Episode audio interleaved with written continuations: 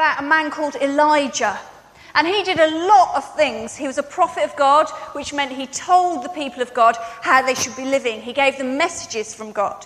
But he also challenged people who didn't follow God. There's this amazing story of how he, he challenged the prophets of Baal and how God did amazing things to show how he was the true God.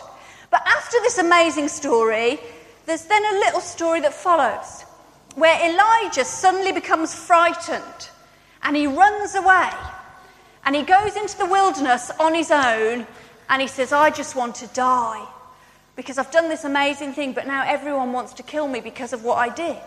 And he goes down and he lies under a bush and he goes to sleep.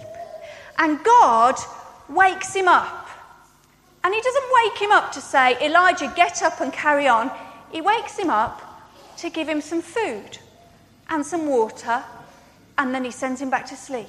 And then he wakes him up again to give him some food and some water, and then he goes back to sleep. And then when he wakes up, he carries on a bit further, and God says, Come and meet with me.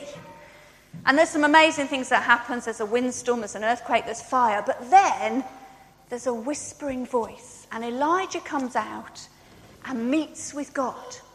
So, first of all, God feeds him and waters him and gives him sleep after he's done this amazing job. And then God meets with him. And after he's met with him, Elijah goes back and is able to complete the job that he started. You see, God is interested in us having rest. He's interested in us being fed and watered so that we can cope with life. He's interested in us looking after ourselves so that we can then go on and do things for Him. He doesn't want us to just keep going, He wants us to take rest in Him. I don't know about you, that seemed like a pretty good week to me. Success! No screaming, no shouting, wonderful. Now, some of us might not get a chance to sit like that and to breathe, but we will get moments that we can use to refresh ourselves in whatever way we choose. It could be five minutes, it could be a bit longer, it could be an evening. If we're lucky, we might get a day. But to refresh ourselves and to rest. But what's more important than that is not just resting our bodies, but also coming to God to be refreshed. There's a verse in the Bible, it might appear on the screen in Isaiah chapter 40, well, a few verses. Um, and they say this Do you not know? Have you not heard? The Lord is the everlasting God, the creator of the ends of the earth. He will not grow tired or weary, and his understanding no one can fathom. He gives strength to the weary and increases the power of the weak. Even youths grow tired and weary, and young men stumble and fall. But those who hope in the Lord will renew their strength. They will soar on wings like eagles. They will run and not grow weary. They will walk and not be faint. In August, we have holiday but we also maybe have opportunity to refresh ourselves with God as well. We did a memory verse based on that Bible passage in Holiday Club, which has a lot less actions than the first song, but we're going to sing it um, right now. I can't remember what it's called, John. Hope in the Lord. It involves a lot of clapping, so it's very simple, a bit of flying with the arms, and other things. Does anyone want to come and help me? Do come up. Anyone else want to come and help with the actions? Who's at Holiday Club? Oh, David, see, this is a simple one. It's good, yeah. Yeah, you see, you've got it there.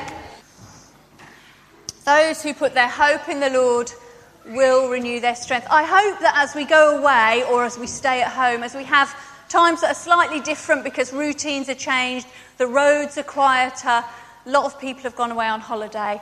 I hope that we find time not only to rest and do our favourite restful activity, but also to come to God and be refreshed by Him so that even if we feel weary, He can give us the energy to rise and to soar and to live our lives for Him.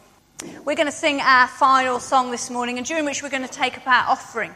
The Lord's my shepherd, a God who guides us by waters, a God who lets us rest, a God who not only wants us to always be on the move, but to come to Him and to gain from Him. Let's stand and sing our final song this morning.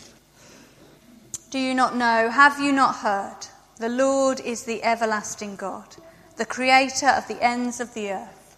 He will not grow tired or weary, and his understanding no one can fathom. He gives strength to the weary and increases the power of the weak. Even youths grow tired and weary, and young men stumble and fall. But those who hope in the Lord will renew their strength. They will soar on wings like eagles. They will run and not grow weary. They will walk and not be faint. As we go from here, may we know God's strength within us. May we know God's power within us. And may we know that He is there to give us strength and renew our strength daily. May God bless us and keep us and walk with us. Amen. Please be seated.